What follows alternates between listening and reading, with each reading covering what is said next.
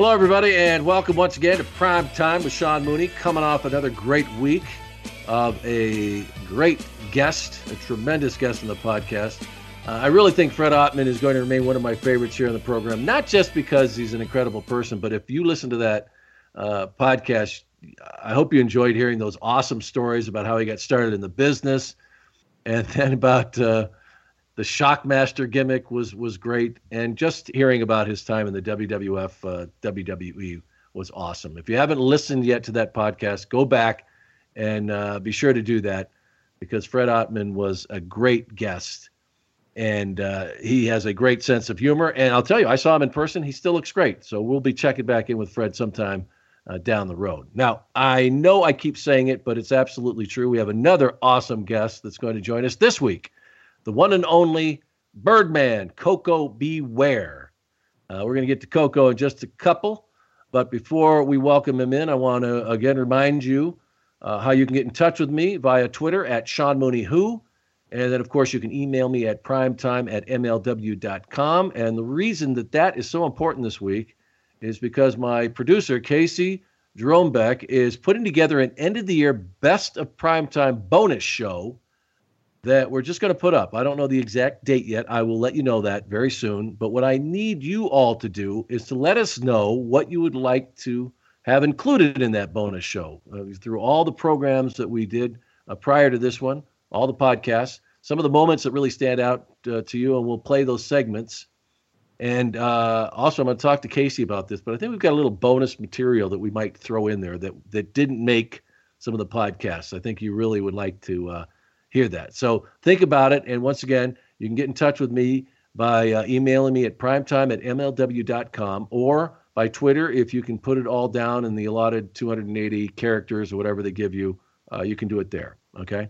Also, we've been telling you about this contest. We are so close, so close to the 500 likes to our Facebook page. Not bad considering we launched it just a few weeks ago. And as promised, I'm going to give away one of the unreleased, unseen matches DVDs. Uh, but we're just a few likes shy. So if you haven't already, go to the Prime Time with Sean Mooney Facebook page and like us. And then I'm going to randomly pick a winner. And then I am uh, that winner. I'm going to sign the DVD and I'm going to send it to you wherever you may be in the world. Now, even if uh, by next podcast we've passed the 500 mark, I will still throw all those names in there. Uh, they will be included with a chance to win that DVD. But now it's time to get to the main event. All right, as you know, if you're a loyal listener to the program, you're aware that I certainly had some great mentors and people I was close to during my time with the WWF, WWE. Among them, of course, Lord Alfred Hayes, you know, Gorilla Monsoon, Gene Okerlund, and a lot of people behind the scenes. But you know, really very few wrestlers, and most of that was by choice. Uh, as I mentioned before, you know, I was very aware of the fact that I wasn't one of the boys and uh, I thought it was really better to maintain a you know kind of a level of professionalism around them, around the wrestlers. But there were a few you know who I worked with a lot, who I really uh, got along well with, and you know who I considered as friends, and who helped me out a lot during the time that I was with the WWF, and that would certainly include uh, my guest today, Coco Beware. Ware. Uh, Koko, thank you so much for coming on Primetime. How are you? Hey, I'm doing fine, Sean. What do you mean, Sean? That you wasn't one of the boys? Well, you know, when you were uh, an announcer, or if you were, uh, you know, uh, somebody that worked outside of the ring who had never stepped in the ring. Uh, yeah, but Sean, we consider we consider you one of the boys because that's the reason why the Birdman Koko B. Ware uh, reached out to you and, and and you became my friend because you you showed me that you was one of the boys and that you could be you could be uh, a, a person that that you could enjoy being around and all that stuff. I yeah. mean, come on, you you were still one of the boys. I mean, golly, I mean, I, I mean, I'm saying a, I'm saying a mouthful because I'm telling the truth though. But I wouldn't associate with you if you wasn't one of the boys. And I'm talking about one of the real group of guys. Yeah. I'm not talking about just uh, just you know, okay, so so so so. I mean, you you showed me your true colors and stuff like that, and I felt that that we got along great, and that's why I consider you one of you was one of my friends. Instead of saying one of the boys, you was one of my main friends. Well, man, you know, Koko, that that really means a lot to me. It does uh, because that is, uh, it's a it's a tough fraternity to uh, be able to be accepted in, in, that world. It's a tough world, and uh, you know, I always respected what you guys did in the ring, and I think that uh, you know it took a while, but eventually I think you guys realized that, and um, you know, and and we we really did uh, have uh, a tremendous time during that period of time. But there weren't a lot of guys that I got close to, and and just for a lot of different reasons, I wasn't on the road as much as you guys were. But uh, you and I, you right. know, we really did hit it off, and and I always loved uh, what you did in the ring, and you were always so positive uh, about what you were doing. You were always so thankful and grateful for what you had in your life, and I think that you know that was one one of the things that I really uh, liked about you when uh, you right. know, I was working with you know, in the day. I mean, I, we all know that. I mean, you you you know uh, you're announcing, commentating, yeah. stuff like that. I mean, it haven't changed even right now. and what I'm saying, but you have different announcers. You had the Gorilla Monsoon. You had the Gene Okerlund. You know, you have the Lance Russell. You have Dave Brown. But you know what? I put you I put you up there with with the best of them, Sean, because I mean, hey, they just they they really didn't give you an opportunity to really get out there and do your your your thing. I mean, they just kind of just kind of okay, you the front man or whatever. You you know, okay, but you weren't the main character, but you could have took Gene Okerlund's spot anytime. Well, I, I, appreciate that, but like I say, there's Gene and then there's the rest of us. But I really did uh, enjoy uh, getting the chance to go out there, and and and I, I really took pride in the in the uh, you know kind of announcement I was able to do that I was able to put you guys over when you did these interviews and we had the event center, and then I get to go to you know the uh, the live events, the pay per views, and we got to do some you know great interviews. I always love doing those, and they were I really do think that they did add, uh, you know, back in the day to those storylines that I don't, you know, I don't know if they really capture that uh, the same way they did back then because. Uh, you know, it really they really allowed you guys as characters to develop. They really allowed you to, you know, uh, not only whatever the the storyline was going on, but that character that that the the audience really could identify with. Because it was real. That character was real. I mean, it wasn't just everybody today. Just kind of you know get in line. Everybody kind of say the same thing, walk the same thing, uh, turn to the right, turn to the left. Uh, everything is just programmed. Yeah. And and but you know what I still I you know what I you can't knock success. So I'm not knocking those guys. I, in fact, yeah, no. you know, they still they still they, they still doing tremendous business, and so let's let's keep our hat. I tip my hat off to them. Hey, more power to the new generation. Go yeah, well, and, I, and I've heard you comment before that you say you see some of the the things that they do in the ring now, and you're like, oh, you know, my goodness, how in the world, you know, because it right. incredible. Yeah. yeah, yeah, that they didn't do that kind of uh, stuff right. back then. But you know, I don't uh, know. Exactly. You know, and and uh, and I know we have to change with time and stuff like that, but I think they have great talent up there. And and uh, but the only thing we just didn't we didn't have to do the storylines and stuff like that, and we drew ninety three thousand people without storyline. I mean, without script script writers. What I'm saying.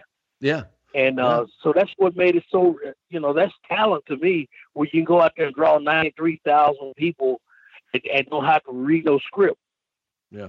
Well, you know, I really wanted, we're going to get into talking about uh, your days with the WWF, but um, one thing that my listeners are always very interested in is how you got there.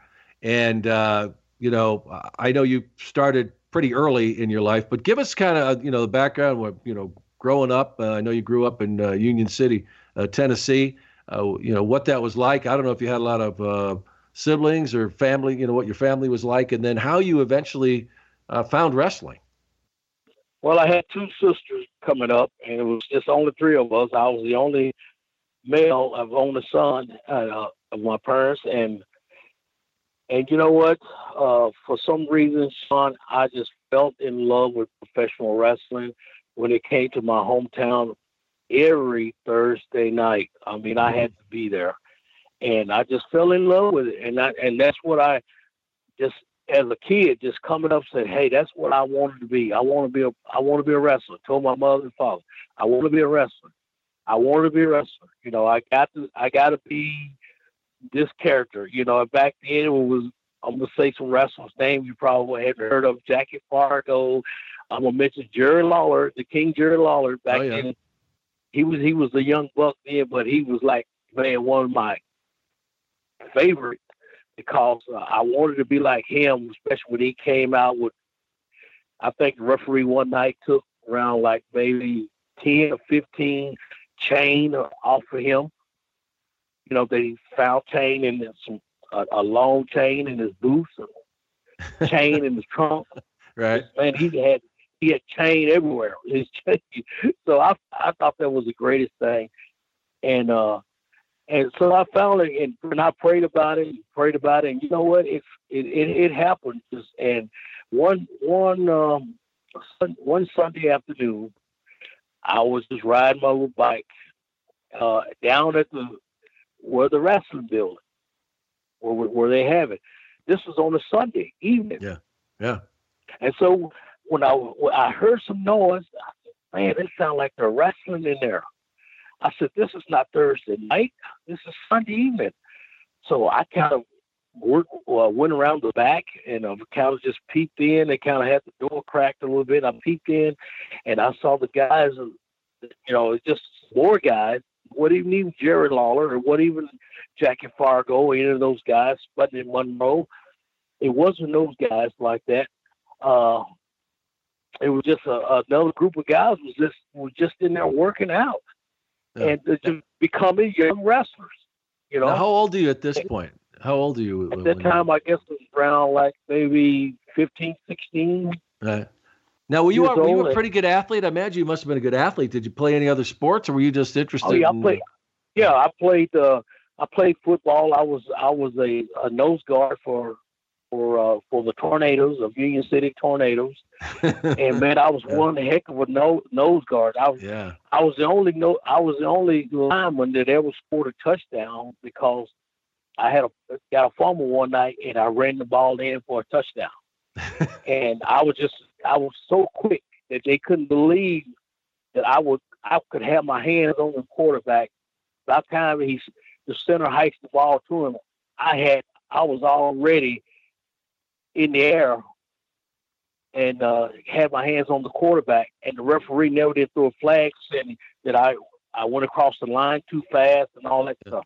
Yeah. He, they was just incredible, you know, and I was, and that's where I got the name. That was part of the name Koko and all that stuff, and so, and and back then I was uh I was only Black America on the team. Really? You know, yes, African American. Let me say that. Yeah. Let me back up. I will say I'm. I don't say I don't ever say African American. Excuse me. I always say a Black American because I don't know anything about African. okay. You know, by, by just going and and and I've been there before and just different, seeing different sites.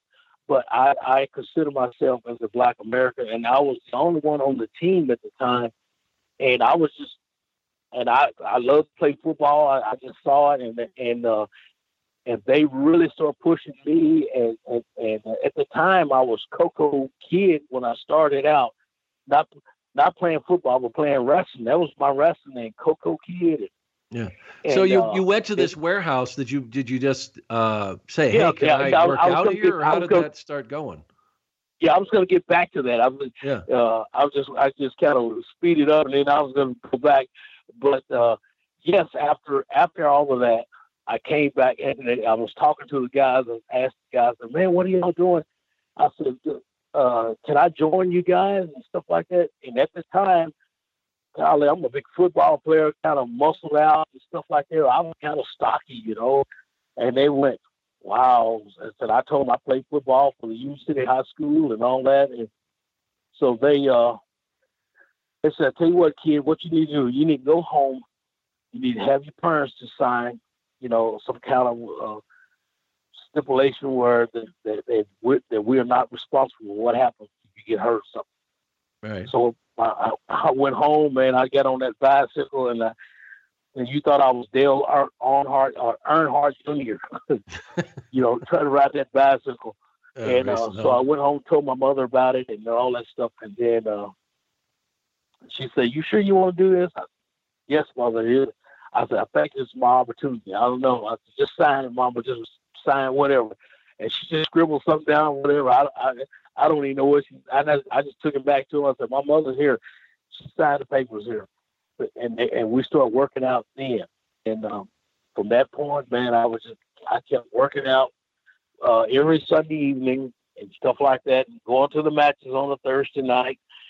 And uh, and then one uh, one night, they uh, one Saturday night, this they they called me up and said, "Koko, this is what uh this is what's going on, man. We would love for you to make a trip with us." I said, "Where?" Uh, Paducah, Kentucky. I hmm. said, Paducah? and they said, yeah. She said, he said, man, we're going to the, we, we're going to the wrestling match. We're, we're wrestling up there tonight. We want you to come with, with us. And he said, uh, I said, sure, I go. He said, well, bring your, bring your bags. I said, for what? Well, just in case you may get a chance to wrestle tonight. I said, really? I said, oh my God. I started feeling butterflies in my stomach a little bit, you know. So I went, I got all packed up and stuff, and then uh, we left. We took off, then we got out of the got in the parking lot, and then we uh, everybody was getting their bags out, and and uh, so I I kind of left my bag in there, and he said, "Koko, what are you doing? Where's your bag at?" I left it in the trunk. Why'd you Why are you leaving it in the trunk? I said, I don't know. Well, I'm not wrestling on the cars. Well, they get your bag, Koko, just in case you may have to wrestle. You don't have to run back to the car. Yeah, you gotta be ready. you know, just you know, yeah. I, am just going like I'm just I'm just programmed that I'm not wrestling tonight. That's right. That's the bottom line. So when I get in there, there's these great big monsters. Here I am, still a kid, like you know, like 16, 17, well, 17, 18 years old, and whatever. Well, and uh, 16, I believe. And uh, I'm going, oh my God, I can't believe this big old monster walking around here, man. They look, I thought, uh, you know, this guy was huge. And uh, so I, I sat down, I sat, eased down, sat down in the chair, and I got real quiet, just, just looking at everybody and everybody. And then uh, the finally the promoter came over and they, called me Koko Kid, and I'm going, I didn't even answer because I, I didn't know the name. So they, they, those guys already gave me a co, you know, gave me a name, okay. and I didn't. They didn't tell me. And uh, and uh, he said, "Hey, I'm talking to you. You, you Koko Kid." I said, "Me." I am yes, now. You. I'm, you know, he, and, and uh, yeah. he said, uh, "What are you trying to do?" Uh, he said, "Are you trying to be a big shot already? That you you uh you're not gonna get dressed to the last, like your your main event already. you know, you got the you got the big head already. Yeah. You know, yeah. and I'm going, sir, sir, I don't know what you're talking about. He said, you don't know what you, you don't know what I'm talking about. Koko kid, look here, you are on the wrestling card tonight. You are wrestling. Hold on, wait a minute.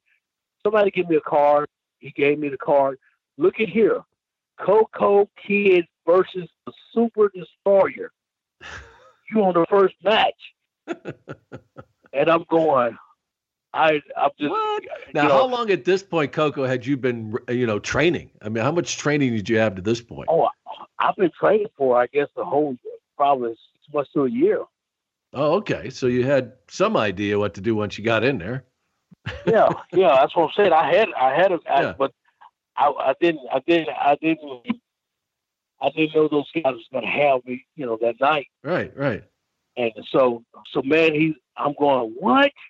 And the butterflies and everything was just start acting up inside of my stomach, and I was just, oh no, God! You're gonna face the destroyer. I mean, come on, I'd be nervous. Right, and this guy here was like 300 pounds. it looked like he was weighed 300 pounds, and he was just pacing up and down the road. I mean, uh, uh, the way in front of me, he was just pacing up down the aisle in front of me, and, and he was just walking back and forth in dress rooms and looking at me so mean and stuff.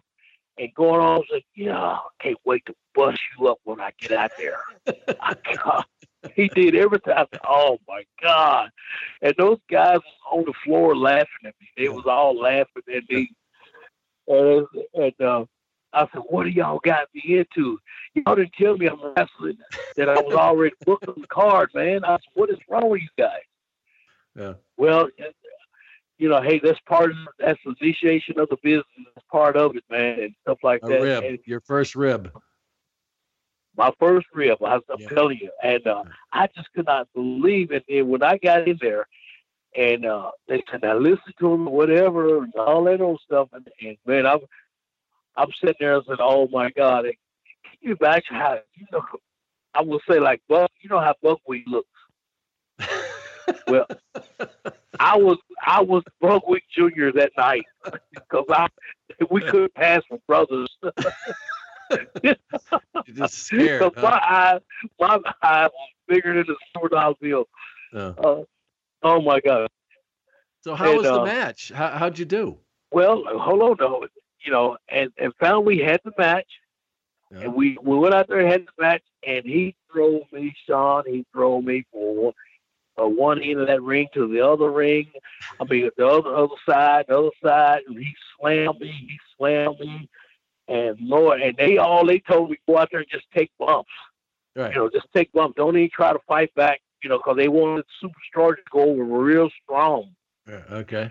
And, and boy, and I just went out there and, and I I feel like uh, I now feel sorry for a fli uh, fish because man, I think I I have the whole record of flipping the board in a fish. But when I man, I'm telling you, I was so sore, and I could when I came back to the dressing room, I said, "Oh," and they all, I'm just now I'm sore, and I'm telling them, "Oh my back, oh my leg, oh my neck, everything." They said, I said, "Oh my God, I'm not gonna make it, man. I'm not gonna." Make it. He said, "Oh, you'll be all right in two weeks. You'll be all right." Oh my! And uh, they said, What "What, was the, what was the oh, what finish? Do you remember what the finish was? well, the, the finish was he just completed, just bumped me and bumped me and big power slammed me one, two, three, and it was over. You know, and, and, and I didn't, you know what I'm saying? I, I and when I got home, it felt like I, I I didn't wake up till the next Thursday. You know, a week from Thursday. You know, uh, oh my God, it was it, it, it was. I told my mother. My mother was trying to get me out of the bed. Are you going? to Are you gonna get up out of bed today, Mom? I can't hardly walk. I told you about that wrestling. I told you you don't need So to we- do that. Were you discouraged at this point, or you couldn't wait to get back in there? At that point, I was trying to get the soreness over. That's all you really. The pain was overwhelming it, huh? yeah, the pain was there, man, and and uh, and uh, Yeah. and finally when I got you know like three or four days and and and I got into the school, you know when I went to the gym, I mean the gym at at, at the school, we had we had this big old uh, uh, warm this old big old tank that we can get off in and Yeah. with, with lukewarm water and stuff like that, and that get the soreness soreness out and all that stuff.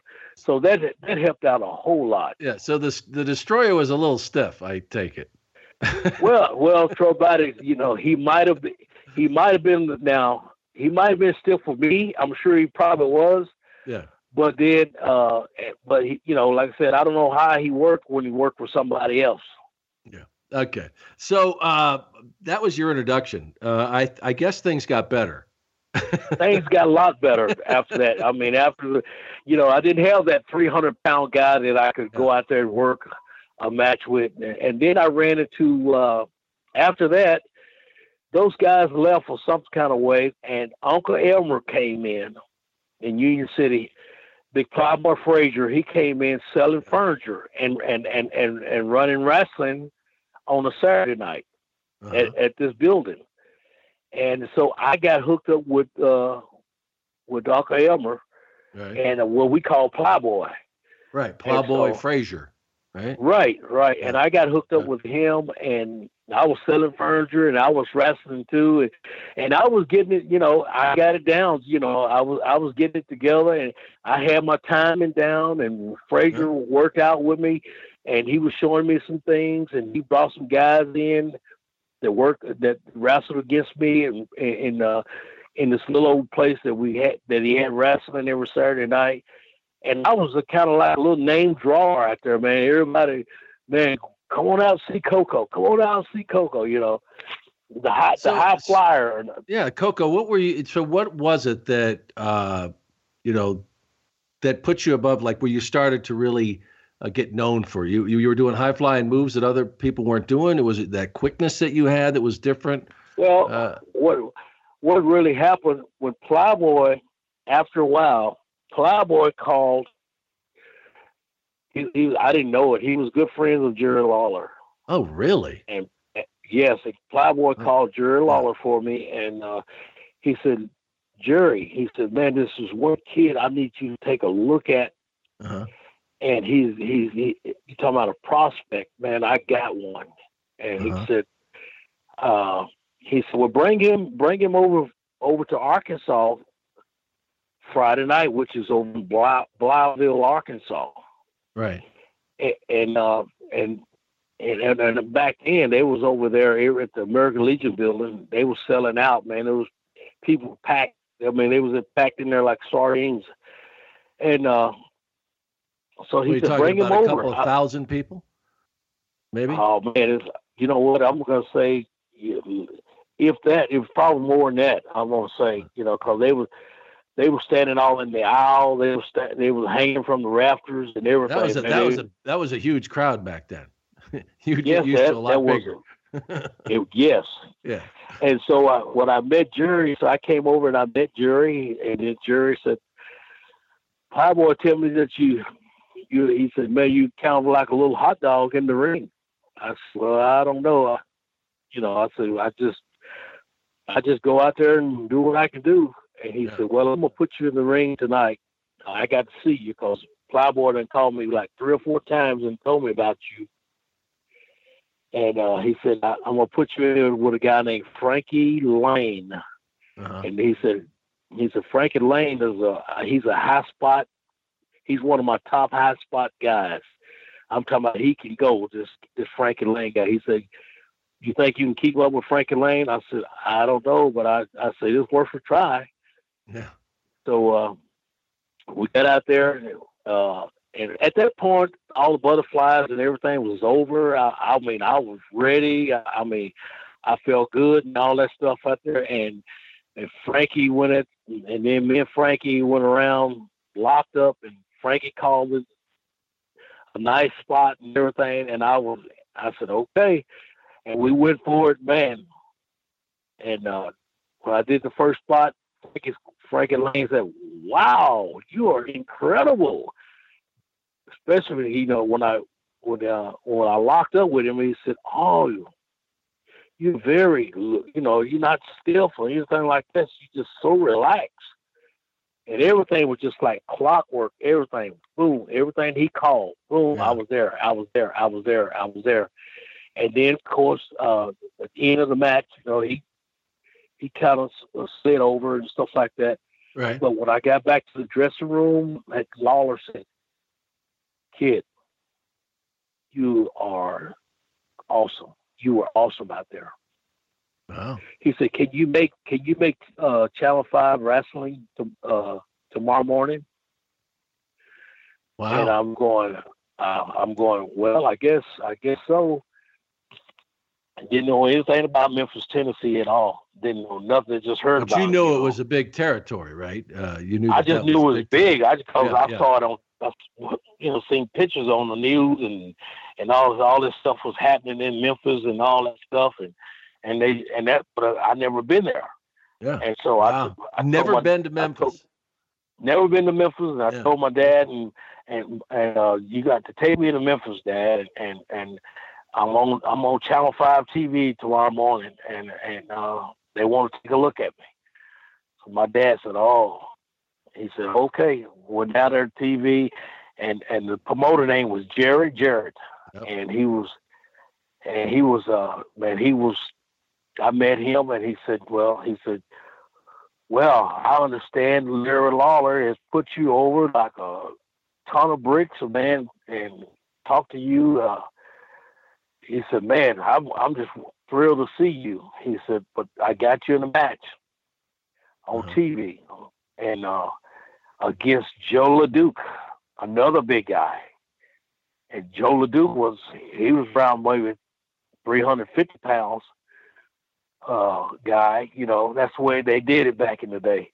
Yeah. Uh, they. Uh, so I went out there with Joe LeDuc, and on Memphis TV live. Now we wouldn't take; we was live. Right.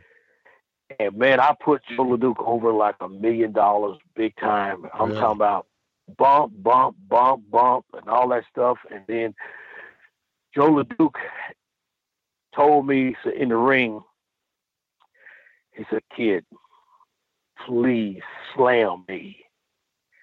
Please slam me." I said, and I told him no. He said, "No, please slam me, would you?" Uh-huh. I said, "Okay." So here's this big joker little, you know, little as I am and stuff like that, boy. And I turn around and when Joe went up, I, I kind of just turned him over right. with a big slam, and the people popped like crazy and stuff like that, man. And I was jumping around like I man, I'm telling you, like I done won the world champion uh, the title and stuff like that. Man, I was so I thought I was at another football game. And, you know, we just won the tournament. You know, yeah. and so it, and Joe was just so and he he came back after the match was over. because he went over and after the match he came back and he just picked me up and, and of course Jerry Lawler was going like, Joe, what the heck you let him slam me for? It. And Joe turned around while he had me up in the air and said, Jerry, I'm telling you right now, this kid is awesome. You see the bumps that he was taking for me? He said, "Man, he put me over. I had to do something for him." Wow. Well, and that's Man, that's uh, that's a great part of the business, though. That's uh, you know that you're able to put. You know, a lot of people don't understand the psychology and and uh, what really works in the ring, and uh, you know that there is such an art to doing it that they, they all understand. You know that if you don't win, you didn't. You know, you're not over, and that's so wrong. And right. uh, it sounds like early, very early on, you understood that. I, you know what? I understood that from day one because really? I looked at the size of my opponent and I looked at the size of me, mm. and if I, I can tell, I I can tell. I said, uh, well, anybody can tell that I won't have the. I don't. There's no manpower for me beating this 300 pound guy. There is no way. Yeah. And the old saying always though, a good a good little man can beat a a big man any day. No. But a good little man cannot beat a good big man. Yeah, right. Yeah. Any day. I mean, it's got to be. So we, it's, yeah, it's got to. There's got to be a, an element of reality to it.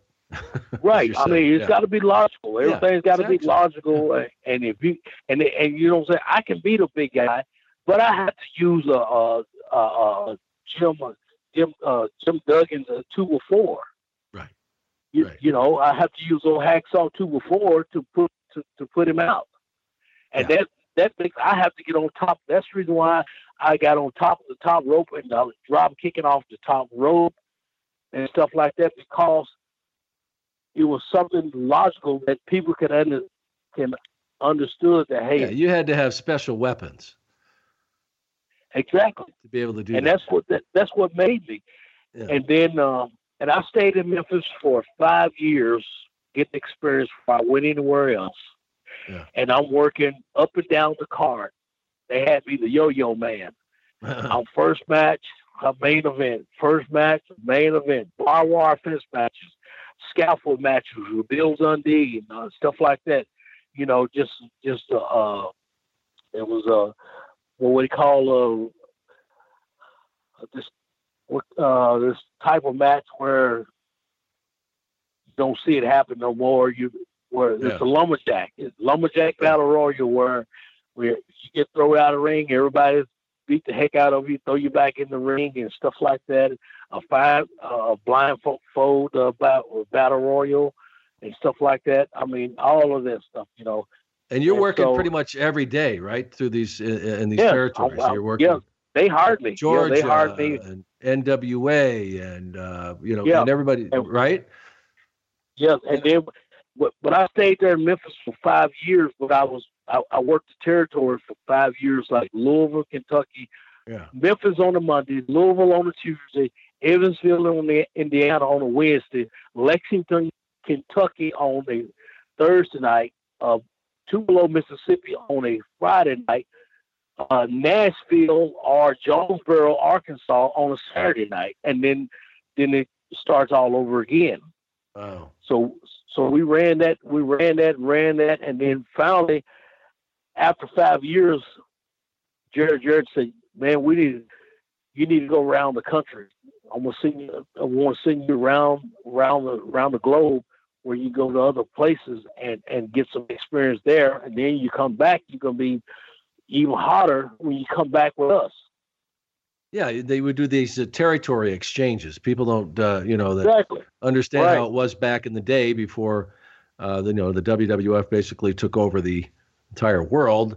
But you'd have these Right. territories that divided up the country, and you and, and you would have promoters that would exchange different wrestlers uh, to, you know, they have a big run somewhere, and then they let things cool off. They go away, what, for six months or something. So Correct. Yeah.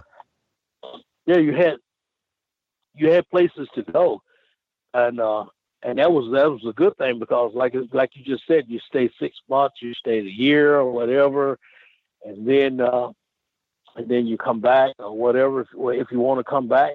And so, but it was good. I I uh, took off and I went to Tulsa, Oklahoma. Uh, I had a good time out there in Tulsa with uh, the Leroy McGuirk. You remember you remember Mike McGuirk? yeah, it was her, yeah, her father. Well, it was her dad was had Yeah. the whole promotion out there, right. and uh, and uh, and then I went from there. Uh, I went to Dallas. Uh, then I, I uh, let's Dallas. No, I went from there. I went to uh, uh, yeah, Dallas. Or was it Dallas first? I'm trying to think. No, we went to Florida. We went to Florida. yeah, I was going to say all these, yeah, all these territories in there, and a lot of people don't uh, understand how how big they were. But Yeah, you know, well- like Florida was huge, right? And then Texas. Yes, with the and- yeah, we're down there with Eddie Graham was a promoter down there. Eddie Graham, but that's when Dusty Rhodes was hot, man. Uh, you even with Ric Flair was running back and forth in there Yeah. and stuff like that. And then I then after that we got a chance to go uh, went up to Mid South uh, down to Texas. Yeah. Then Mid South uh, we went to Mid South for Bill Watts, and that's where I got discovered right there. From Yeah. uh, that's when I got the phone call uh, for Howard Finkel called me, and I thought it was a rib. I thought the guys was was ribbing me because Yeah, I didn't believe it. That's Yeah, when now Vince when- was when- taking. yeah, but when you were in Mid South, because I want to get to that phone call from Howard, but uh, that was kind of the launching point for a lot of guys. I mean, I think you were there at the same. Like Jake was there, and uh, DiBiase was there, Hacksaw was there. Uh, there was a great collection yeah. of talent at, at with that Yes. Mid South. Oh yeah, yeah. It was just, it was just like Memphis. You know, like a lot of people came through Memphis. Randy Savage and and uh, a lot of guys. I mean, they Yeah. came through Oh, yeah. Memphis to, to to get you know to get started and Abdullah the Butcher and, and all that man. You know, Austin Idol that came through there and uh, you know the the Funks. Yeah. You know, But I, I really thought it was interesting that it was Howard that made that call to you. I, I, because I, don't know, I'd never really heard of others, the other one, people that I've known, other superstars, that it was Howard that called them. So, uh, tell us about how that went down. And and like you said, you thought they were ribbing you. You thought you uh, it was a rib, right? Yeah, I thought it was a rib and stuff like that because the boys was always ribbing. You know, let's Yeah. just rib Koko. Call me up three or four o'clock in the morning. Koko, get down here. There's a big fight or whatever. Yeah. Uh, no, when I got the call, man, uh, I was at home in Louisiana. In fact, that I was, we pulled, I pulled a trailer back in the day. Instead of getting an apartment, I stayed in, a, we stayed in like a little, well, one of those little trailers that you pull, Yeah. like a 35 footer. And uh, man, we stayed there. Went to the AA campgrounds and, uh-huh. and uh, camped out there, was which was real nice. Yeah, it's a and, great uh, way to save money, right? Oh, big time! Had your house with you. right, right. And so Howard called me, and and I'm going. Hey Koko, this is Howard Finkel from the WWF. I got to say E though, can't say F no more. Uh, you can on this. You can on this podcast. Go ahead. Okay, and so I'm going like, uh, I'm, I'm going. I said, "Come on, get out of here!" I Hello, said, Koko, "What in the?" This is Howard Finkel from the WWF. Yeah, there we go. Vince and McMahon I'm going with you. yeah, McMahon would like for you to come up and, and talk yeah. with him, you know, on on business. And it's always everything is on business you know, but he he didn't didn't say what. He just I knew what, but it was always business. And uh, so I said, "Get out of here!" I said, "Why would he want to talk to me?" I said, "Come on." I said, "No, I, I don't believe this is this is Howard." I said, "Man, y'all wouldn't call me of all people. What do y'all want with me?" Yeah, but you, you were you were pretty big time down in mid South at that point, so why were you so yeah, but, amazed but, that they? But Bill Watts wasn't doing. Bill Watts wasn't doing anything with me. I just had to name the Birdman Koko B. Ware. You know, right. and then uh, and so, so Howard said, "I tell you what, Koko. Here, you you have call ID." I said, "Yeah." It's a it's a call me right back. Okay. It's two two oh three number. Call me right back. So, so I said, "Okay." He said, I'm gonna hang up. I'm gonna wait for your call. Call me right back. so I looked on. I I looked on the. Uh, actually, had my wife look in the phone book and find the index or whatever. What is the 203 air code? What is that? Right. You know. Yeah. And she Connecticut. Said, oh, that's Connecticut. Oh, that's yeah. Connecticut. And we're going. I said, okay. I said, let me call him. Let me let me call. Let me try it again. And he said, Howard Finkel, Koko, and I'm going. Then I'm this going for real, not a real. Yeah, yeah, this is the real deal now. And so we got we got to talking and going on. He said, "Man, you said, you know what? We really love your your your gimmick and everything. Your your you know just what you what you're selling down there, and you got incredible moves and stuff like that. And Vince would love for you to come up and y'all can talk business where if you decide you want to make a move or not. He said we we would uh, just just just uh, you can come up whenever whenever you uh, get a chance an open when Bill has an open for you that you off. Let us know. We don't want to. We don't just want to run over run over him or anything right. like that. He said he, he was pretty used to this at this point. yeah. So I went up there.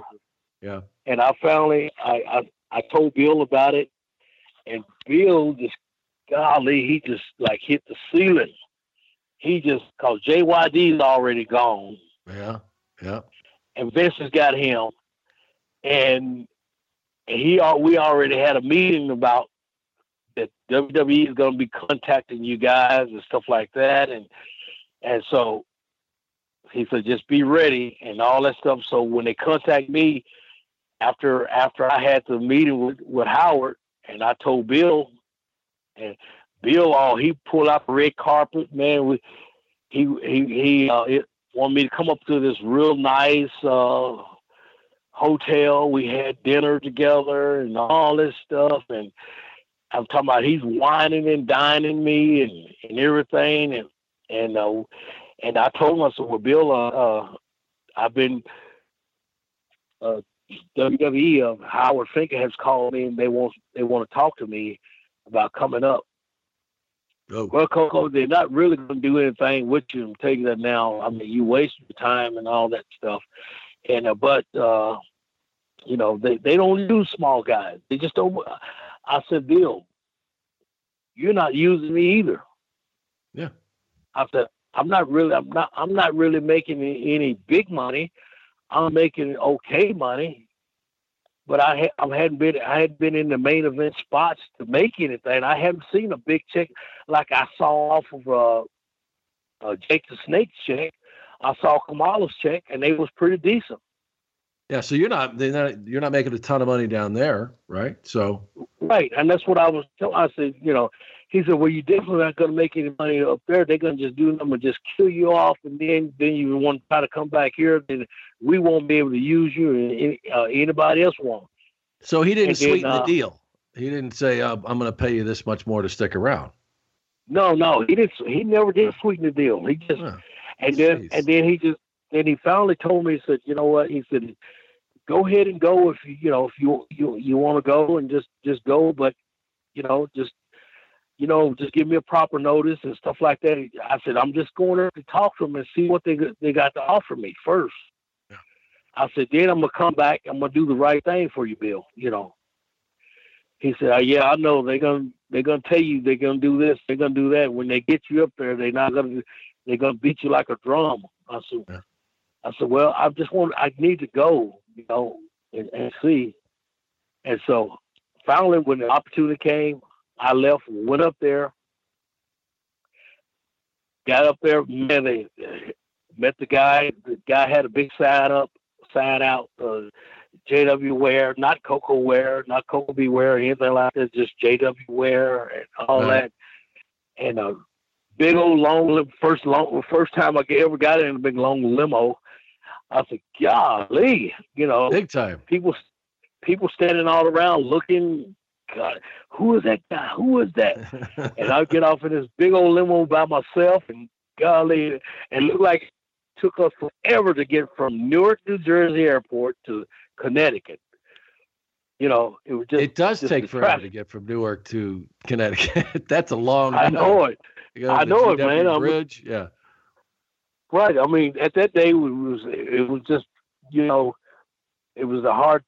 I guess it was just uh, that drive time of, of, of, the evening. Yeah. And then, uh, so we finally got the. I finally got the to yeah. uh, uh, Vince's office.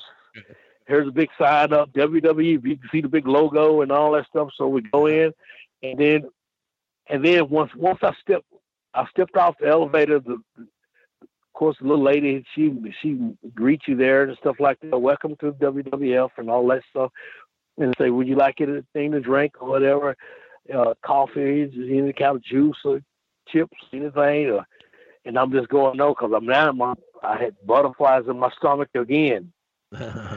oh my God! And then then when I and when uh, so when I went in there, I found it uh, I sat down and I looked over there. I looked across from me, and there was Kamala was sitting over there.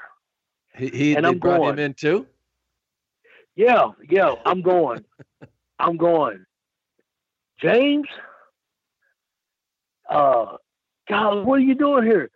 Oh, I'm just, I'm just starting back up here. I didn't know there was this second time. See, he was up there one time before, then he quit and left, and he came back the second time. He had a meeting with Vincent himself. Oh wow! And uh, same uh, time, so, huh? Yeah, and so uh, I said, "Golly!" So uh, James said, "Yeah, I'm, I'm definitely, uh, you know, I, I got to see what he got to say and stuff like that, cause I thought they were finished with me, and uh, I went home and I sat out. I didn't even, I didn't even, they didn't know where I was at. Hmm. And so Fallon, Vince and I was talking, and and uh, Fallon went in Vince's office, and they came and got me. So me and him was talking, and, and uh, the last thing Vince said, you know, and of course my wife had a picture of a bird put in my pocket. She said that she took from a pet store, and she said if this ever come up, tell him you want this bird. And of course, I had bird tights. On. The bird was painted on my tights already, and, and I was already the Birdman Koko B Ware.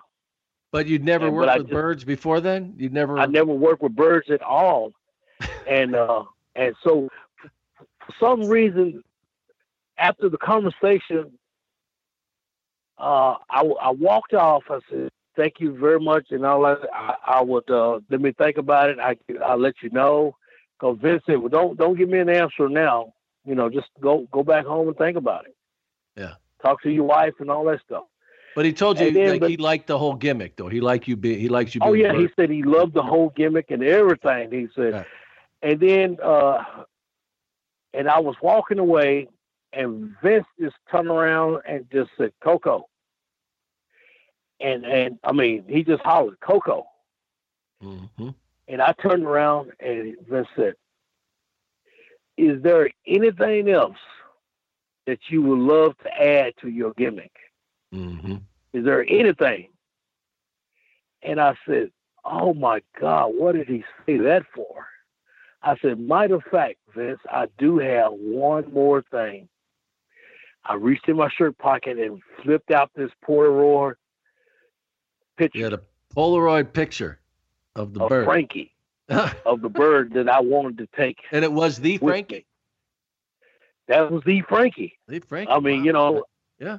and uh and uh he said, uh, huh, you wanna take this bird around? You know, everywhere you go? Oh yeah. I said, if I can. He said, you know how much trouble that is?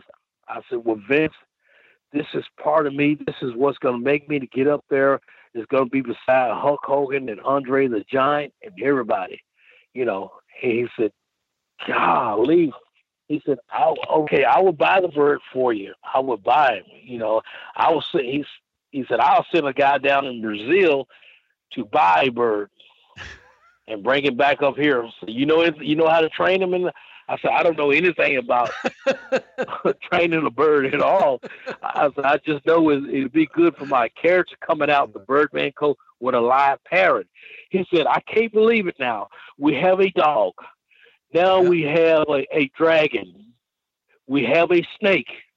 Now we have a bird. Koko, that that that is unbelievable. You you never handled birds. You didn't have birds around the house. No, no, No, ne- never just, did. I'm gonna get this bird, and you know, I just had I just had picked out this this bird, uh, this blue and gold macaw bird with the big beak on it and Yeah. everything, and I just had it on my pants that, that, down in Mid South and everywhere else. Just had it on my pants, and then I said, "This would be great if I could." Uh, and then we came. Then my wife, golly bless her heart, she's gone on to heaven yeah, she she she came over with the music when Morris Day in the time when they came out with uh, the bird yeah, have a brand new dance. It's called the bird. And Morris Day, we, me and her went to a movie, and he was doing on that Purple Rain. yeah. He was doing that Prince. song. Yeah, right. Yeah, he was doing that song, and she said, "You could you could take this dance." And, and of course, she was a dance teacher anyway with her cheerleaders, cheerleaders Right. and stuff like Right. that. And she said, "You could take this dance to the ring, and it's so easy to do. Mom and dad, granddad and grandpa, and all of them can do it. You know, it's so easy. You know." And uh, and I said, "Oh my God!"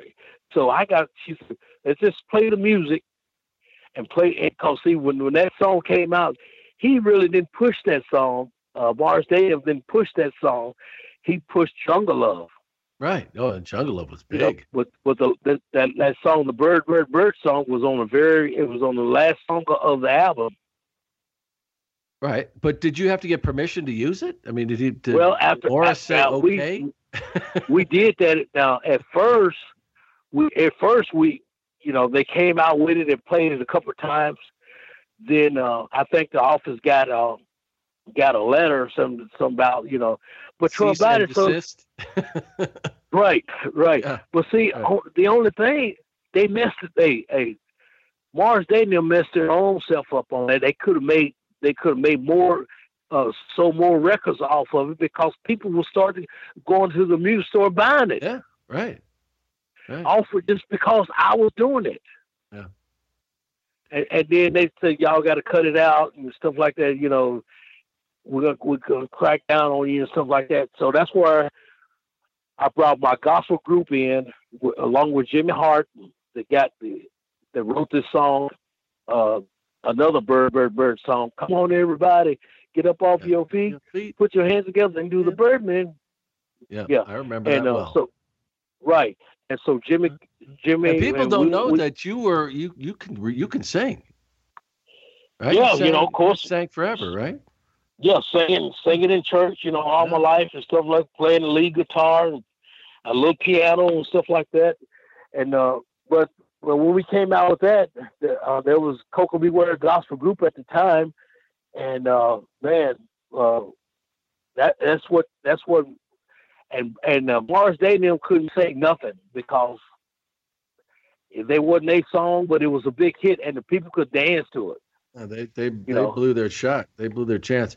So, but before we uh, talk about the uh, you know the serious uh, side of this of how you were catapulted into the stratosphere with the WWF, I I want to know how in the world you figure out how to hand, handle not only just having Frankie around, but you had to travel with him on the road. Not only so, what did you take? Uh, you know, Birds Are Us course. Did you? How did you learn to handle a, a bird? That was a big. It wasn't a little parakeet. You're talking this huge macaw, right? Well, That's I what it you, was. It took it, it took me a minute. The first night they brought Frank Frankie in to Baltimore, Baltimore, Maryland TV. Yeah. Uh, Pat Patterson and myself was, in fact, they brought him in. Wow, in this cage. Pat Patterson and ourselves was trying to get the bird out of the cage. He wouldn't come out. He wouldn't come out of the cage. come out either, but there must have been. Yeah, you got to he's, go out. And... He's squawking and going on, quack, quack, quack, quack. And, and Pat going, Koko, you sure you want to do this? I said, Pat, sure Pat, I gotta do, do this. What are you crazy? Right, right. I got, I got to do this, Pat. He said, I said, this is part of my gimmick. And he said, golly, they just, they just sent this thing in from Brazil, and this thing is wild as heck, Koko. Look at him. He's biting on the cage. He's chewing his cage up. take and, your uh, fingers uh, off. So, so, uh, so, so Pat said he's not coming out, Koko. He's not coming out.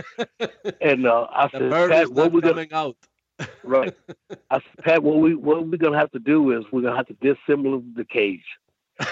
so me and Pat started unscrewing all the screws and stuff like that, and we, man, you took the we cage took all the screws apart from around the bird. Right.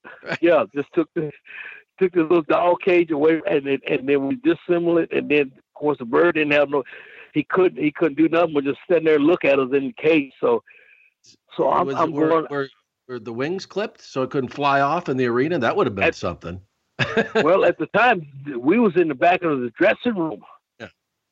All this was, was in the dressing room first, and then uh so we I had to we had to hold him down, uh, try to try to. I put a towel over his head. I remember Probably that pissed. watching. Frankie's watching the, now, right?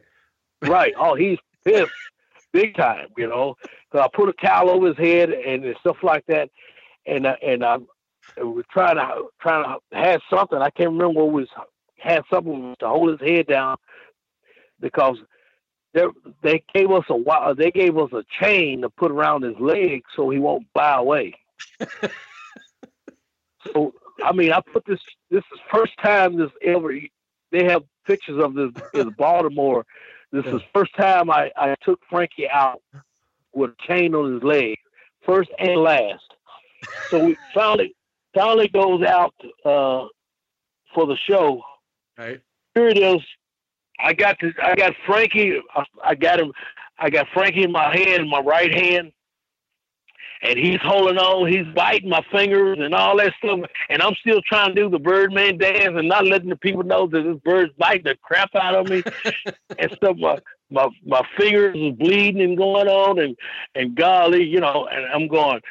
I'll come back I, when we, when the match was over. I don't even know if I won or anything like that. I didn't really care. I was more was getting back at trying to get back at Frank, and I, I was kind of pissed at Frank. I said, "Man, oh, you bit me. You did this. You did that." I said, and then Pat said, Koko, you sure you want to do this? Because this bird, look at you bleeding. Crazy. Oh my God." I, I said, "Yeah." Uh, I said, "Pat, it's gonna be me, me or that bird in the morning.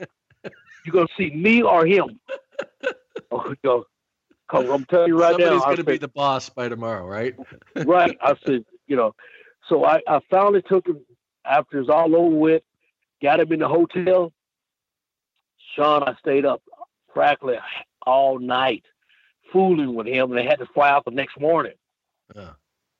And uh, and Trying I'm, to I'm- get him to stay on your arm and the whole thing, or were Yes, you? I'm working Yeah. with Frankie. I'm Yeah. working with him. Didn't have nothing to work with, so I finally, I finally uh, got into uh, I think it was Buffalo. So I went to a, a pet store and, and got books and stuff like that. And I talked to some uh, bird trainers was, was in the store. I said, "How you calm? How you how you calm a bird down?" He said, "Do you read all? You got to read everything in this book to calm him down." And they said, and the guy told me, "said Koko," he said, "Oh, he know he didn't know me about Koko." He just said, "Here, you put this book down. Go over there and get you two sticks." He said, "See these two perch sticks?" He said, "That's how you train your bird." He said, "You get you got you got a you got a you got a little stand that he sits on." All right. He said, "Get him off that stand by pushing him. When he steps, push, put that stick up on his chest. He'll step up like he's gonna look. He don't want to fall backwards. Either he gonna step up or he gonna fall back. okay.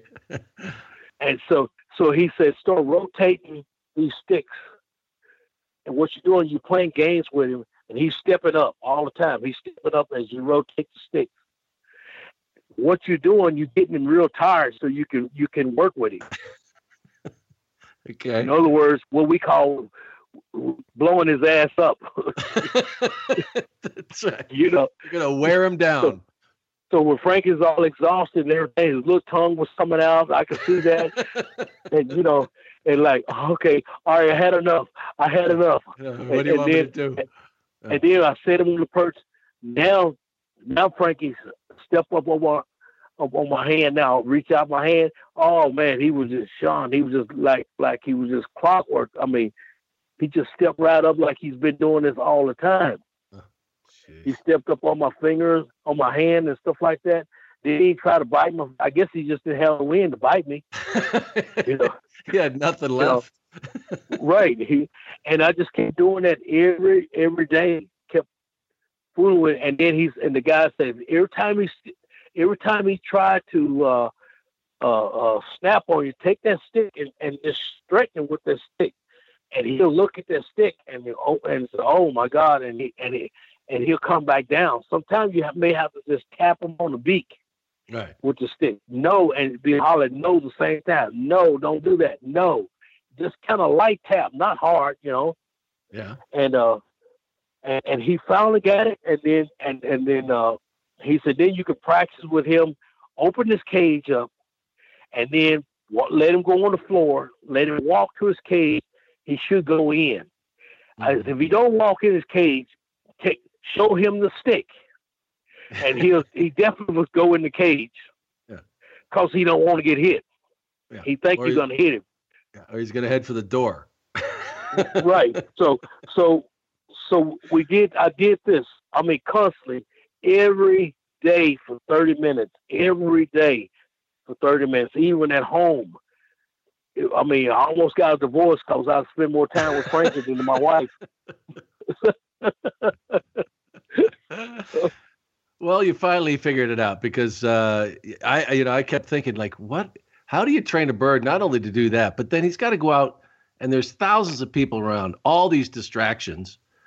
But you Yeah. did it. You trained him because and he just uh, and then I finally I, uh, the guy did I did clip some of his wings and stuff like that. Uh, and he finally uh, cause going out, I was so excited one night in Madison Square Garden. I was so excited going going against Nikolai Volkov. No, no, going against Iron Mike Sharpe. Oh my mm. God! And you know how crazy Iron Mike Sharpe were. He had to walk around the ring. Oh, oh, oh and he and he one night he just kind of went all over. Here it is. I'm making my great entrance. First time in Madison Square Garden. I'm. I go around there. There's Iron Mike Sharpe is in the way. We bumped some kind of way. Frankie fell off my my finger. Frankie's over in the over in the over in the on the front row with the fans. Sitting Oh my God! I had to jump over the barricade and stuff like that to go out. You know, and I think Bobby Heenan was making an announcement. Oh my God, Koko B. Ware's got a, is chasing Frankie. He's he's leaving the building. Oh my God, he, he's all out there in the crowd. You know, Yeah. And so would I jumped lot back- of fun with you. Yeah, that's for sure. Yes, and then then uh, I jumped back over the barricade with Frankie, and and the people was laughing. Oh my God, Frankie's trying to escape from Koko, and Bobby Heenan just kept putting it over. Look at that gorilla. He don't want to be with him. Look at Frankie. He knows Koko's a loser. Yeah. Oh, that's so you know, oh my God, and uh, so we, so we had that. That was that was really embarrassing that night. First time in Madison Square Garden, Frankie comes off my finger. yeah. And, But and, but uh, Koko, that that gimmick, I mean, it you were over pretty much uh, right away. Uh, you became a, an it- immediate favorite. And I think it was because, uh, you know, like you said, you had the music, people could get involved, and then you had you know Frankie. So I mean, it it it it must have made that transition pretty uh, a lot easier than it could have been. Just beside the fact of what you had to go through with Frankie, and almost lost a couple of fingers. But really, uh, was that the case? Did you feel? Uh, did you think it was going to be a little longer, or did it just immediately popped? Well, you know what? It was. Uh, I knew it was going to get over because Yeah.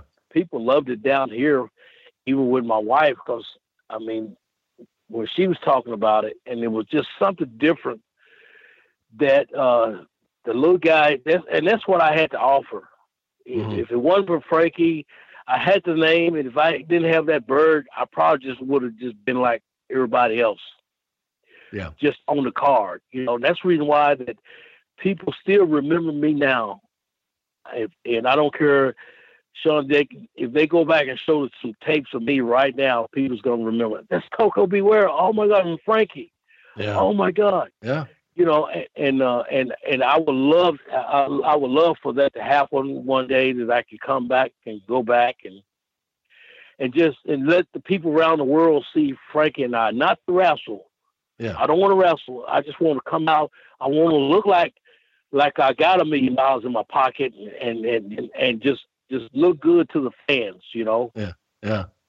Oh, it's amazing. They, they they still remember. I'll tell you, doing this this uh, podcast has just really um, amazed me about how you know the people that remember that era. God, they just remember every minute of it, and they loved it. That it's it's something that has stayed with them throughout their lives, and it's it's really Right. it's just so awesome when you go to these shows and meet these people and and I know and, it, uh, you know, yeah, yeah, isn't it? and that's, that's go ahead. Uh, no, but I was going to uh, kind of moving on here because I really wanted to talk about you know what you were able to accomplish in the ring, and and um, I think that earlier I think it was like '86. Uh, you were on a Saturday night's main event. Um, I think you wrestled Nikolai, and Yeah, Nikolai Volkov. and then and that's when you know uh, you know national television, which uh, you know during that period of time at night, you know prime time basically, um, it was it, it really really launched. I mean the WWF was really starting to grow, but once once we had that platform, do you remember how much of an explosion as far as recognition went? Uh, being on something like Saturday night's main event rather than even the the Saturday morning shows that we were doing that across the country. But that seemed to really uh, just launch it to another level. Oh, it did.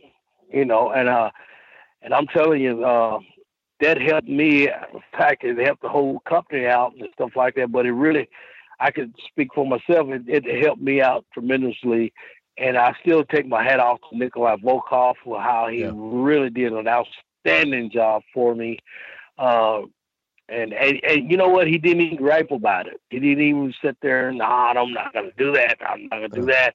He loved it. He said, Yeah. sure. Yeah. And I went out there and I, I put him over big time and, and stuff like that. And he got his stuff in uh, and, uh, and, and, and, you know, matches like that shouldn't go long and it didn't go long because if it had went longer, then the people would have probably just farted at it because it just, it just don't match. Yeah, Nikolai should have been on, uh, uh, just chew me up and spit me out like I was yesterday garbage. right. And But, so, you, but you know if- th- that really seemed to uh, you know you became a big part of.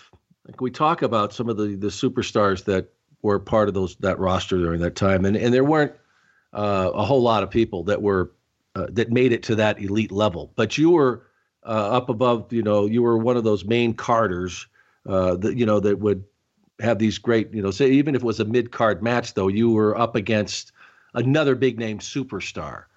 A big, and, I mean, a big guy that called himself a big Russian that they that they yeah. they have pushed yeah. and made money with. What I'm yeah. saying with with Hogan and and and and Nikolai was the main eventer. I mean, I mean, he, he he was the big Russian there one time. The Russians they were strong in the WWE back back then. Yeah. Well, and then it, but but that's the way it was on when you were on the road and when you did these televisions and when you did uh, you know these other events, you were part of that mix, which was uh, an awesome ride during that period. Uh, when you look back, and we can certainly go and through and talk about all these different events you were a part of, Koko, but uh, WrestleMania three has got to stand out to you as uh, you know one of the biggest moments for you. Would you say that that that event really stands out? Oh yeah, the, you know what that's that still stands out to me even right now. It's yeah. just the chills, the, the goosebumps on my hand, on my arm coming out right now. Just every time I I think about it, and every time I look, I have a picture in my wallet and sometimes I, I pull it out and just yeah. it just I'm telling you, just incredible moments. I mean, just I ne- that's something I never never forget. That Sean, that here was, like I was telling you at the beginning of my at the story, I was just uh, uh, this is something I wanted to do as a kid, being a professional wrestler, and and God made it happen. And here it is. He took this little black boy and Sean, he put him in the ring. He made it. He he he just let a so many thousand, ninety three thousand people that he wrestled in front of ninety three thousand people, and coming from a little small town, a little hick town of Union City, Tennessee, that I love so much, that man put me up there with all the best entertainers there were in the world, outstanding. I mean, national TV. They saw me coming down. I mean, what it, it, what a thrill! What a thrill! Thrill, man! I'm excited now. Just man, I just kind of tears coming out of my eyes a little bit now because man, that was that was the greatest moment of my life, and I just thank God. I thank my parents. I thank all my wrestling fans. I thank them all for.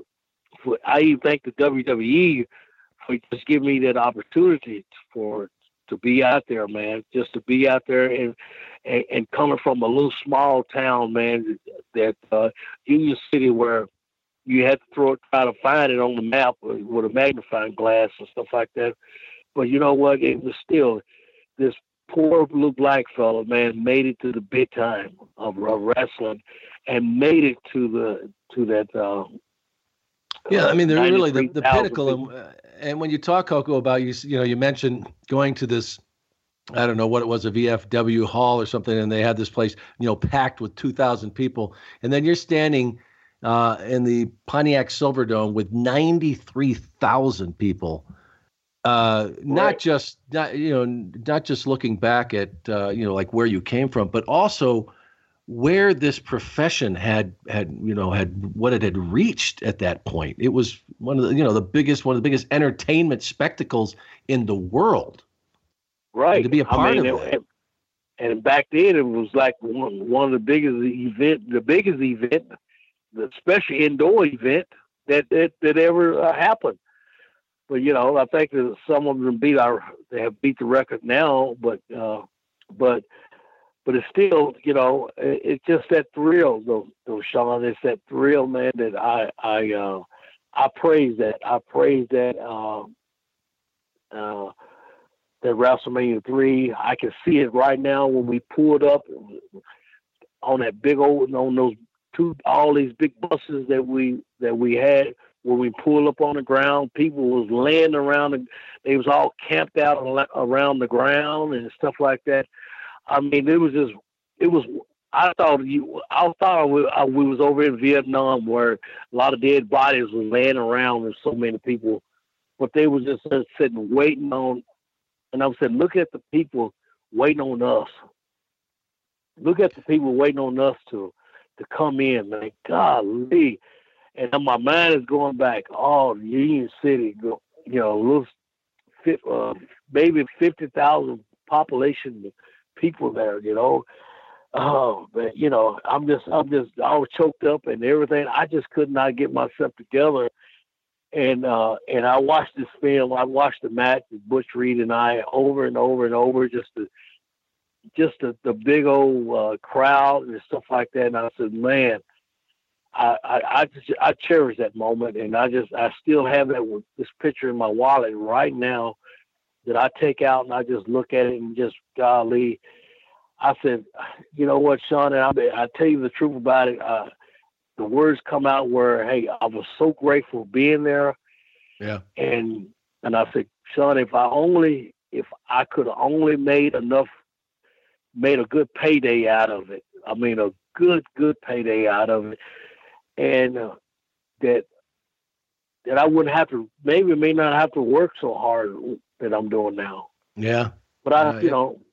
No, but it's a tough. It is a it's a tough business, and there's a lot of guys that uh, you know didn't take good care of themselves either, and they didn't uh, save their money, and and uh, you know it was is one of those things for some of the big, the very top guys. They made, uh, they did make a lot of money, but uh, you know, a lot of the guys that were maybe mid card and above that, it wasn't. You know, they, it was certainly a good living, but uh, yeah, it was a good, it was a good yeah. living. But you know what I'm saying? But I wished I could have made enough, made a big, uh, good, a good lick. I wish I was up there. I was up there with Hogan. I was up there with with uh, with those guys, but I just Randy, didn't make yeah. the money. Yeah, yeah, I, with, with Randy and all of them. I didn't. I you gonna see the different what I'm looking at, Sean, and I don't mind people knowing what I made and stuff like that. And I, I have talked to my other partner about it. Well, when you take, it's no big, it's no big secret now. I mean, it's, it's just water on the bridge now, but still his is history and I still love the business. I still love WWE and all that stuff anyway. Yeah. But still, you know, nothing bad I'm going to say about them at all. But you take you take twenty thousand dollars, and you split it with you split twenty thousand dollars. Gave me ten, gave Butch Reed ten. Yeah. Is that a good payoff? That was WrestleMania three. Yes. Wow. Yeah. No, that's uh and and you, yeah. some people say, "Oh, that was good. Where are you gonna make that kind of?" But it's it's not like where you're gonna make that kind of money at. Is you're not gonna have these ninety three thousand people here every every week. No, exactly. Um, but you know, and and people didn't realize how hard you guys worked back then too, because it was based on house gates uh, when you guys worked. Otherwise, and plus you know, didn't so, get paid for did not get paid for the pay per view and then turn around, you're gonna give uh, say Randy Savage and Steamboat five hundred thousand apiece. Yeah, so it was. You're saying it was a little bit imbalanced on some of these uh, these main events. Yes, I thought it was unbalanced yeah. big time. I thought yeah. I thought at least I you know my I'm gonna say this. I thought at least that Butch Reed and I should have got at least forty thousand dollars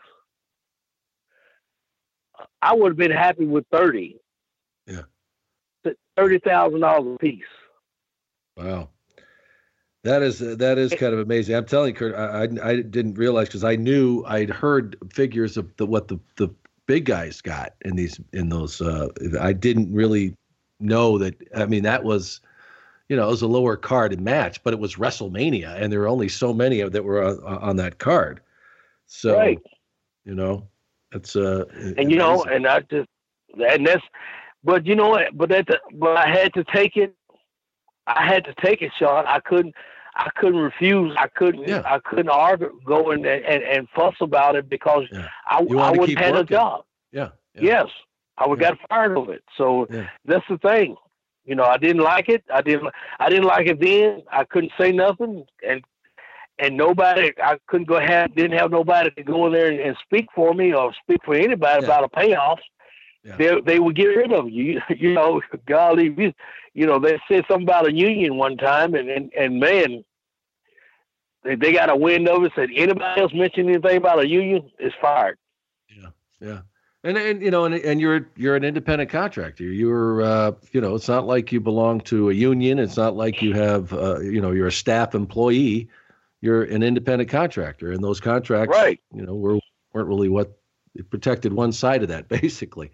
But it was yeah, a good, you know, that that period of time though. You were among the top superstars, and I want to move on to a topic, and I, and it's probably one you don't like to to talk a lot about, but I I want to mention it because I want people to understand how you overcome things and how you moved on, you kept pressed on, and you overcome it. And that incident, you, you were fired in in '89, and I remember at the time I was there, Koko, when I heard about this with this fight with that you had over there with Jim Troy, and I knew who the guy was because uh, he had worked.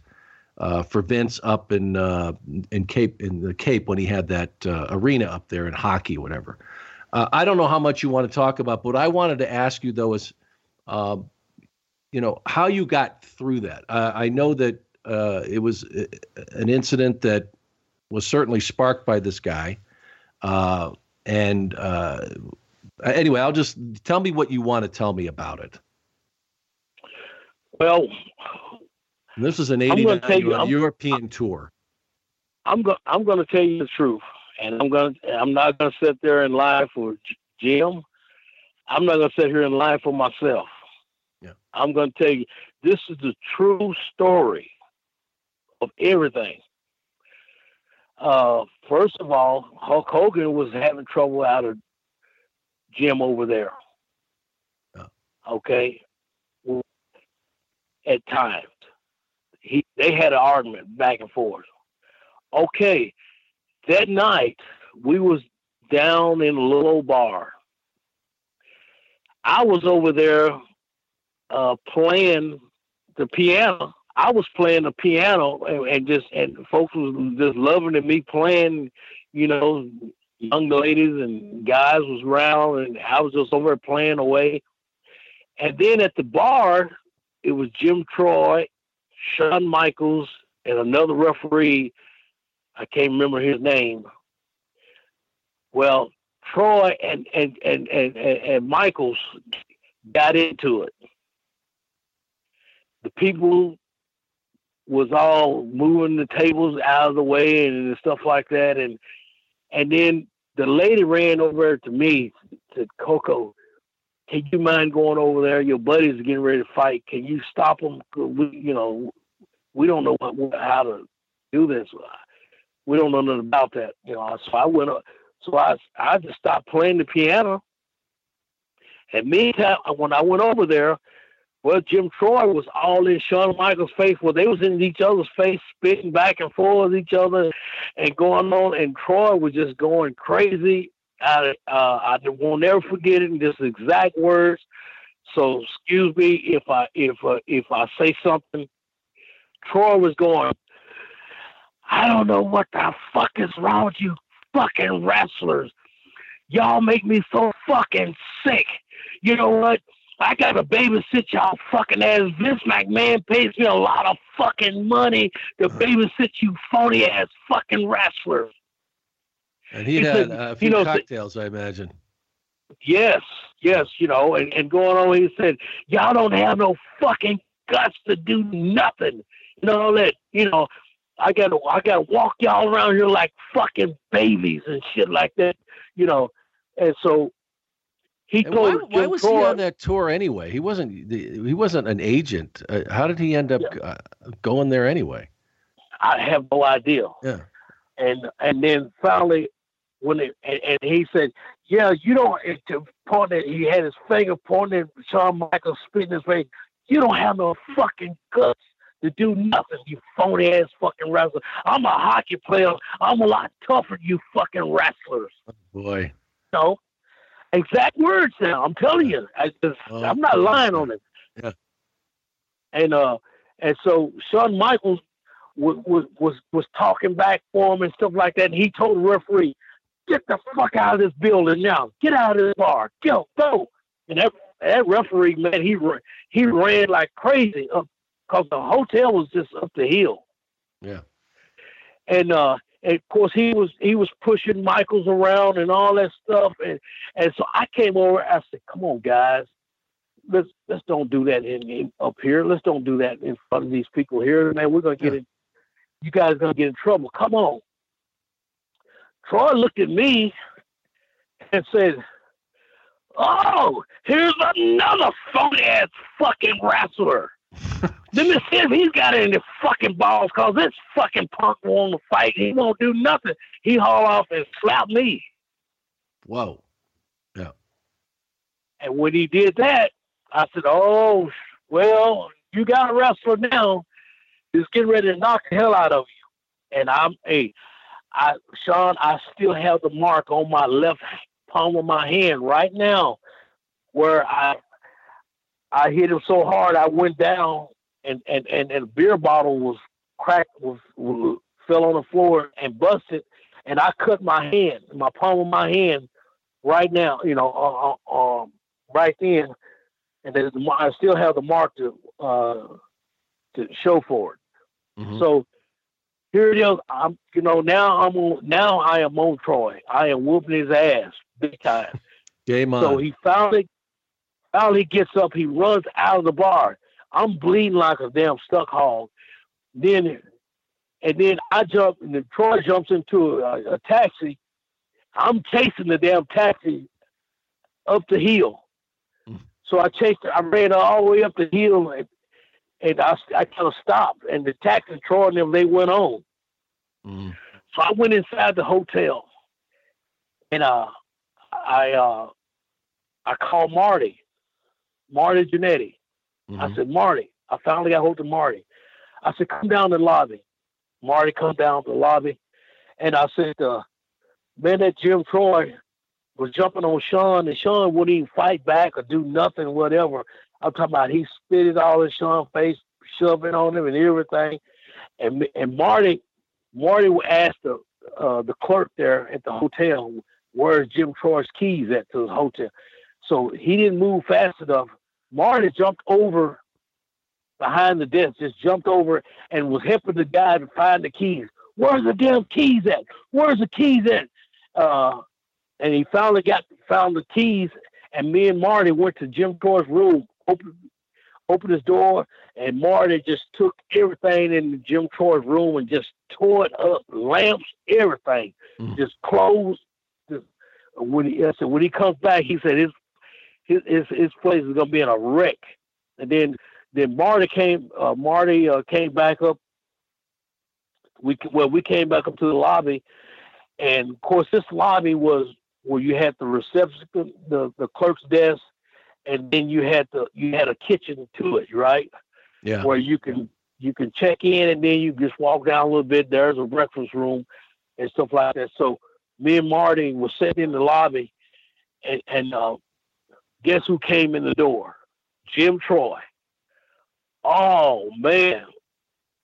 When Jim Troy came through the door, I said, "Troy, it's not over yet, man." And me and him got to fighting right there in the kitchen, right there in that kitchen. I'm talking about I, I knocked I knocked Troy over some tables, everything. When I got him down, I just stayed on. I punched him and punched him and, and punched him and punched him.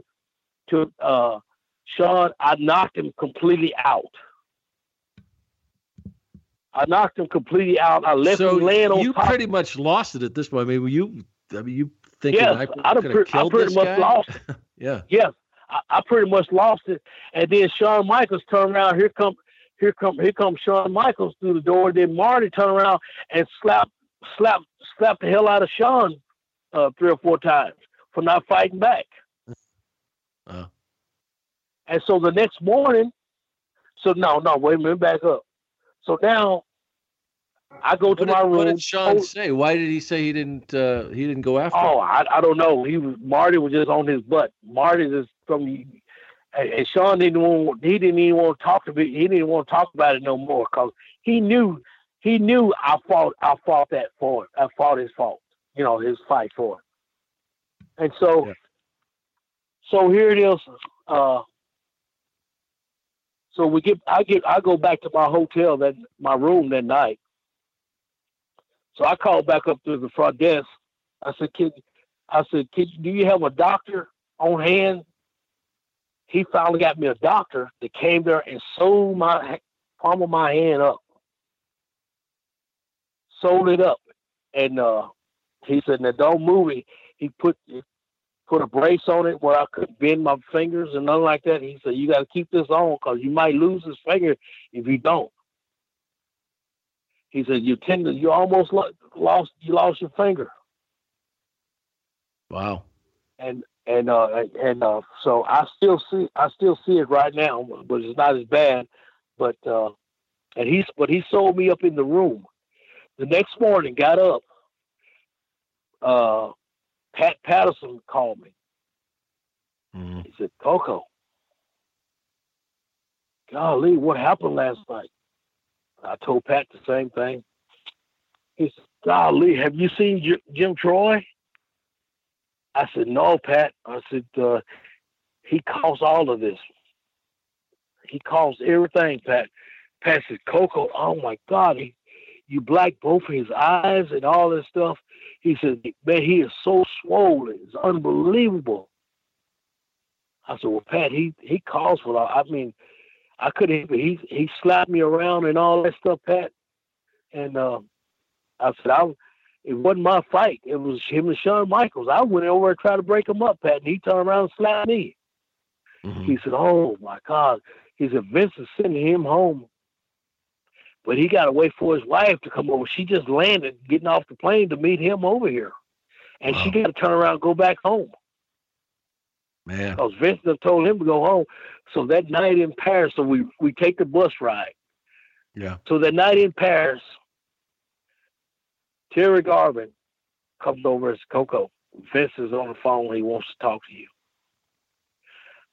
I said, okay. So Vince gets on the phone. Koko, what the fuck is wrong with you fucking beating up my fucking executive and all that fucking shit? I can't fucking believe it. Mm-hmm. What the fuck is wrong with you? You know, he said, what I want you to do, I want you to take your, uh, pack your goddamn bags, the exact words, pack your goddamn bags and go home. Go home. Just go fucking home. I done sent Troy home and all that stuff. I said, wait a minute, Vince, don't you, hey, don't you want to hear my story? Mm-hmm. I said, don't you want to hear my story, Vince? I done got pissed off at him too. I said, don't you want to hear my story? I said, first of all, I told him, I said, your executive came up there and, and uh, I said, it wasn't my fight. I was playing the piano. Him and Shawn Michaels into it. He was over there slapping on Shawn, and I told him, y'all stop it. Then he gonna turn around and slap me. What I was supposed to do, Vince?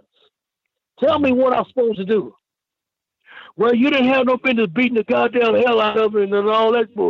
And he said, that's why I sent him home because I can't have my executive wants to be a wrestler. And I can't have a wrestler wants to beat wants to beat my executive's ass and stuff like that. I said, well, your executive is he the one called for it, Vince. Yeah. yeah. I'm telling you now, he stopped me. I said, Vince, if I slap you, Vince, right now, if I slap you, what you gonna do, Vince? What you gonna do to me? Mm-hmm. You gonna oh you gonna be like Jesus Christ, turn your other cheek? Vince Vincent, Koko, just go home. Just fucking go home. That's the only thing he can say. Yeah. Well, I talked to Hogan, called Hogan up, told him, I Terry, I guess I'm fired. Vince want me to go home and all this stuff cause I beat the me and Troy got into it. It wasn't my fight. I mean, he slapped me. And then Hulk said, I tell you what, I'll get you back. Don't you worry about it. You coming back. I'm gonna mm-hmm. talk to Vince. If you don't come back, I'm gonna quit. Wow. He said that. But huh? Hogan said that's what Hogan called me and told me. He said, if you, he don't bring you back, I'm going to quit. Mm-hmm. And so uh, he brought me back and he kept me around for a little while. And then uh, he came out with some, with, with, came up with, uh, told the guys he got the switch talent. You know, we're gonna bring in some new faces and all that stuff. and right there that night in Madison Square Garden, they was passing out booking sheets, and this was like four or five months down the road, and uh, my name wasn't on the booking sheet. So I went in there to his room. I said, Vince, I said, um, somebody print them. Did somebody make a mistake and not have me? I'm not booked on both. At that time, we was running two towns a night, a yeah. day, or whatever. I said, I'm not booked on either town. He said, he said, what's the matter? I said, what's the matter? He said, well, Koko, I got to, I got to weave some of you guys out, and uh, you just happen to be one of them, and stuff like that. And some more going to be weaved out and all that. I said, Vince, without a notice. You remember? You think it was everybody. You give me two weeks notice. I give you two weeks notice. Business, you know. Koko, I'm sorry. You know, business is business. You know, I'm, yeah. I'm just, just, just, just you know, this way I this way I'm doing it. So he when I left, that's how I left WWE. I think it was like '93 or whatever, without a notice, anything, just completely cut dry. Yeah. Yeah, well, and you know that's that's uh, unfortunately that's the nature of the business. But you you had that's uh, what he uh, said. Yeah, exactly. See there, yeah. Sean. You just said exactly what Vince McMahon said. Uh, didn't I sound just like him? Nature, yes, you sound just like him. I think it must have been Vince McMahon. I think you you you you must have a little part of Vince McMahon in you for saying that. Cause so man, you said you couldn't say no any better. Wow. No, but the thing is, Koko, it is. It's it's it's cutthroat. It is like I said. Uh, the wrestlers they're independent contractors, and they when they they use you up, then they just say, okay, the door's closed. And if I know, they but, need you, they bring you back. Yes, I understand that. Yeah. But also he gives you he gave you this little contract thing. He said, Hey, for us to leave, it's good to give them two weeks notice and we yeah. can give you two weeks notice. Yeah. He didn't say we don't have to give you two weeks notice. Yeah. So, you know, but it but it's it's his ball game, so he he play he makes the he makes the rules up as they go. Yeah. Um and but but during that time when you came it was like 89 90 whatever but uh one one good part about that time was that you teamed up with Owen Hart and I know that he was somebody that you got close with. Yeah, I got close with with, with Owen. What happened? Jim Neidhart messed up. Was was messing up uh, the their tag team. Yeah. For some reason, I guess you know they he wasn't showing up at the shows or something. But they was telling me and all that stuff. And then, golly, God bless his heart, Bobby Heenan. He yeah. he the one created the high high energy. Yeah. He came up with with the high energy and stuff like that. And I'm the one came up after with the big bag. You know, after they they gave us these big baggy pants. Of course, Owen Hart and, and Neidhart was wearing the baggy pants with the checkerboards. Uh, yeah, yeah. Socks on, and uh, so uh, I would I would just make make it more interesting. I thought that more show just whatever. When Owen Hart tagged me, I come in, raise my tights all the way up to my chest, and like I'm boy, I'm really I'm really doing something. Like it was just like Jerry King Lawler pull his strap down. I'm pulling my tights up. Yeah. yeah, and so, uh, so, but that got over real, real good. Yeah. I mean, yeah. the people loved it. In fact, you know what? We did you know we was the first black and white, you know, black, you know, tag team, tag team together. Yeah. Really? Wow. We was first. We we was the first black and white in WWE. Huh. Do, uh, no, Koko, and I, I, we didn't really get a chance to talk about this a whole lot, but you know, when you came up, uh, what was it like in the business for a black man, and and was there uh, was it difficult? Did you do you were there you know blatant ex, you know experience of of racism, or was was it uh, different? Did you really feel like that you were, you know, if you could do what you did in the ring, you were treated fairly, or was it not? Was it not balanced? Well, I just, you know what? Uh, I'm sure it was it, it was racial back then, but I didn't never I never did see that, Sean, because I wanted I wanted to be that superstar. I I wasn't looking at it they using me because I was black and all that stuff. I wanted to use me because I would have that talent, to, you know, to draw money, you know, to, and stuff like that. And and I was I was more hungry. I never, you know, I have I've heard guys say something about that, you know, uh, but I never, you know, and and I'm sure I'm sure it was like anything else that it, it went on. Some some whites didn't like Koko B. Ware, and there might be some whites I didn't like them, and then and there were some blacks that I didn't like, and there were some blacks that didn't like me. Mm-hmm. So I mean, but I I just didn't sit there and get molded to that attitude of, of, of that racial. Well, they not using me cause cause I'm black. Well, number one, wrestling is a white man's sports anyway. Mm-hmm and and we started out and and uh but we have we have we have talent there that have turned a lot of black guys i mean a lot of black talents have really turned wrestling around mm-hmm. you know they they it's always been a white man sports and they and, and but they they never have had too many black guys on the card that's just been the nature of the business. I, I don't know. I, don't, I mean, again, I say that but it just it, it never have. You know, world champions. How many world champions? You know. But do you feel that? Uh, and it sounds like at least along the way. I mean, you, you know, Lawler didn't seem to. He he looked at your talent. It had nothing to do with color. Uh, right, and you know, what? Know I will say these other guys, and whether or not they had their own personal feelings, whatever it was, but it it seemed that if you were good, then you were going to you're going to do well. I mean, JYD was was was gigantic in Mid South. Uh, you know, and right. Do you feel that it was it's a profession that really, if you had the talent, it didn't matter? Well, you know what they they never have told me that.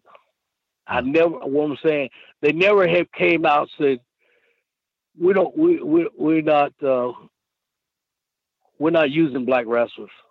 Mm. We that never was told to me. Yeah. We I'm talking about. I don't care. We, we no, we don't. We don't want any. We don't want any black on the card. Now I don't know what they're saying in their private meetings mm-hmm. because I wasn't in there. But you and, never say and, you blatantly and, experienced it. Right. Okay. Uh, but do you feel though, and and uh, you know, you, you look back, we're talking decades. Uh, do you feel that in some ways you were among those who blazed a trail for, for uh, you know, blacks in this business, for Black Americans, as you like to refer to yourself as? Uh, uh I mean, are, and are you proud of that? I'm proud of what I did. But I mean, I what about for I, others though, Koko? I mean, really, uh, like you said, there wasn't, there weren't uh, a lot of uh, a lot of uh, uh, Black Americans in in professional wrestling, and you came up through a very difficult time uh, when when this business was you know changing dramatically. Uh, right. Do you look back? I mean, and and you know, like I said, are you proud of that? That that uh, I'm sure there's a lot of these young men that are in the business that come up and look at what you did. Well, see, I was trying to set that role model. I was trying to be that role model for for everybody. Huh, right. And and uh, because uh, I know if I got that opportunity, they could get the same thing. Mm-hmm. And all they had to do is get out there and work for it. They saw something in me, Sean, that that I felt that hey, this was part of my life and and it just looked like heart a heart reaches the other heart. Mm-hmm. God had the God had another heart. His heart, my heart touched touched somebody else's heart, somebody mm-hmm. else's heart, and and and uh, that's and that's what that's what I that's what I was just trying was was was trying to do first of all, I had to make sure I got myself, you know, established. I had mm-hmm. I had to set the pace myself, and then I could reach out to the young generation that's coming up. Not because I'm not just saying the black generation. I'm talking about the white and just the generation period. Yeah, yeah. Because because I want to be that I want to be that role model for them, and say a little man don't have a chance. Yes, he does too. It's what a little man's got to offer. What does right. a little man have to offer? You know, I'm not I'm not going to get in the ring with Andre and John and beat him with one, two, three in the middle of the ring. There's no way in the world. I'm gonna get in the ring with Andre the Giant and let Andre the Giant throw me all over the place like I'm a sack of potatoes and stuff like that, and and and, and take his big ass and set on him and beat me one, two, three. Yeah. You know, because I'm the mosquito and Andre is is is the giant. Right. But and so yeah, but you could step in that ring. But I could step in that ring and give him and, a hell of a match. and give him give Andre a hell of a match. And yeah. people people's gonna believe that that opportunity. I give Koko B. Ware the guts, having the guts to step in the ring with him and did what he did. Yeah. So that's well, you know that's uh, what. Go ahead. I said, but that's that's that was that was my thinking every time I stepped in the ring. Yeah. You know, to entertain the people, go out there and and make it. Hey, this is my last match. And you know, uh, and Koko, you've had a, a I guess uh, you know a contentious relationship with the WWE. Some great, some not so great uh, times. But in April of 2009, you were inducted into the the WWE Hall of Fame. Uh, what did that mean to you? Well, son, it meant a whole lot to me. Yeah. It took them 20 years to do it. Mm-hmm. But you know what?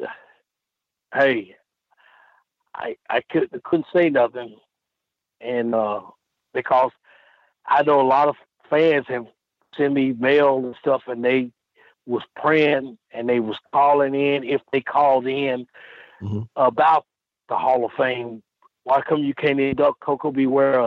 Why come you can't do this? Put him in there and all that stuff. Him and Frankie and all that. And so, you know, it was a long time. I was I was way overdue. I should have been in there way before some of the guys uh, even some of the guys in Memphis, I should have been in there way before Jerry Lawler uh, because I was there before he was. Yeah. But you stood on that stage, Koko. and but I'm still, but I'm still there, on this stage. Yeah, but I'm still on the stage. You, yeah. Exactly. Yeah. And what did it mean to you when you stood up there? Uh, what do you remember thinking? Well, you know what? Just thinking about Union City, Tennessee, that I achieved everything in life I achieved. I'm talking about everything I did. I set that goal out to be a professional wrestler. This little black boy again.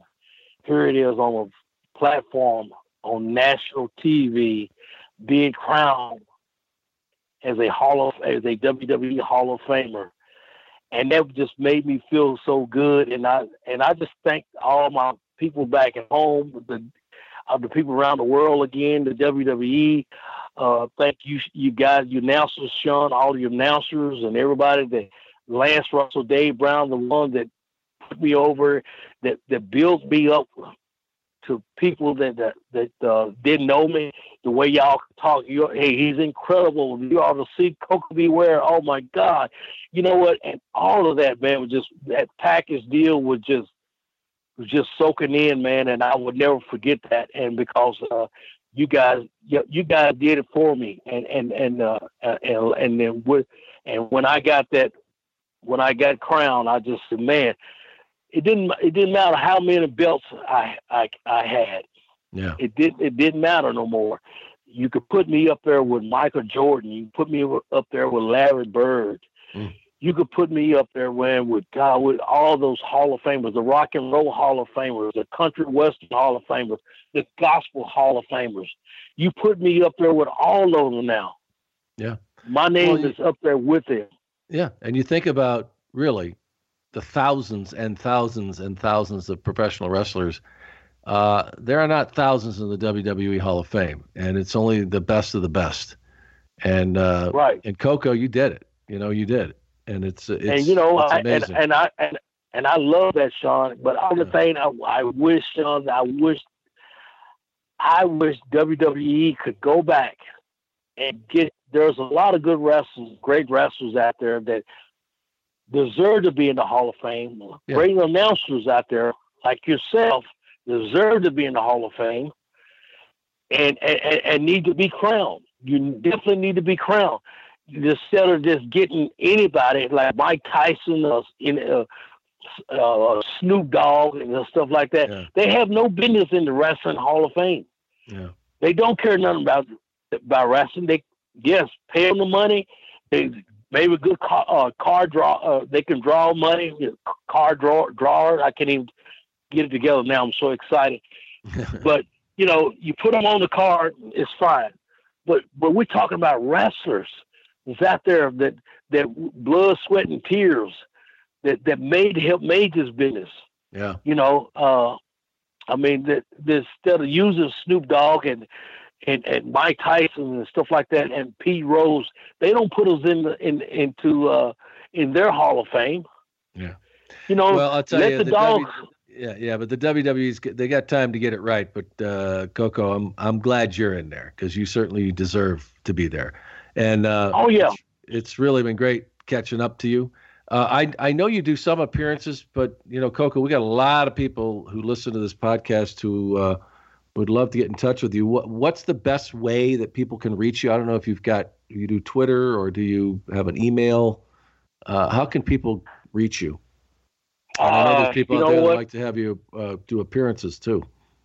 uh, just I don't really I don't uh, shout out I, I don't really try to do uh, email uh, and stuff like that. I just I mean I just kind of stay away from it. I'm just old school. I just Yeah. I let my kids do all that for me and stuff like that. And uh, but most of all I, I work with the young generation of of of, of the wrestlers all around the world, and and that, and that's, that's just part of it. You know, it just I really, really appreciate you giving me this opportunity to to you know to talk to the wrestling fans because a lot of them don't they want to know what happened to Koko B. Ware is Yeah. he still around or stuff like that where's Frankie and all that stuff you know uh it was Yeah, what just- happened it- to it was- Frankie? Just because I know people do wonder. I know he lived for a long time.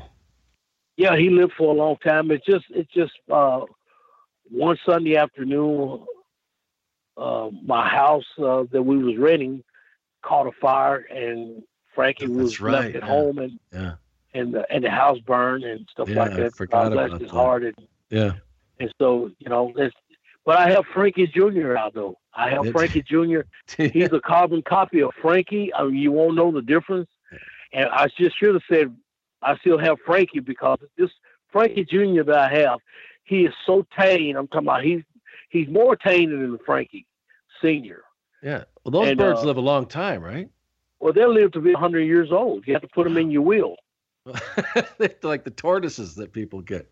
Yeah. All right. and so you know so but but it was it was it was it's, it's most definitely good to to be on your be on your on, on this here Sean on your show and stuff man. Golly I hadn't I, you know what? I telling somebody about you. I said man I hadn't talked to Sean Mooney in so long. Golly and and, and they got well I have his number. I said I tried to call you I think when we was in somewhere in New Jersey I believe.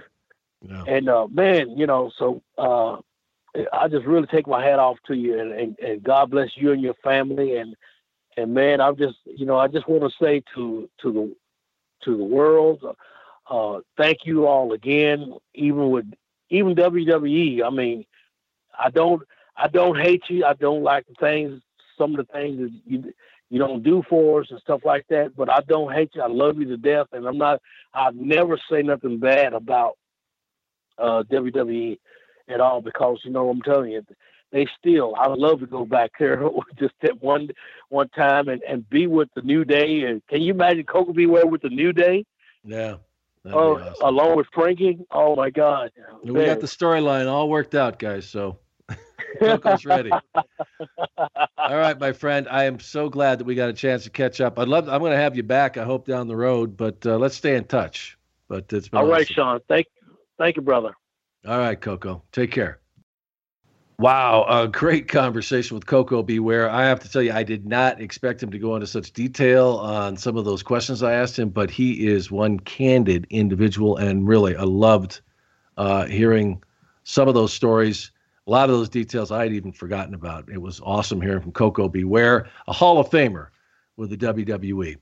Uh, we've got our tees. You've got to check out the tees at prowrestlingtees.com. Get your Sean Mooney Hood t shirt, the ding, ding, ding, or of course the uh, show logo. So check out prowrestlingtees.com, then search Primetime with Sean Mooney and check out those shirts. We'd love to have you purchase a few of those. Uh, you can contact, remember, we're doing the bonus show. So uh, email me at primetime at mlw.com and let us know what you'd like to have included in that bonus program. And like us on Facebook. Remember, I'm going to give away that DVD. So get to it, folks. That's going to do it for this week. Thanks for listening. I'll talk to you next time. I'm out.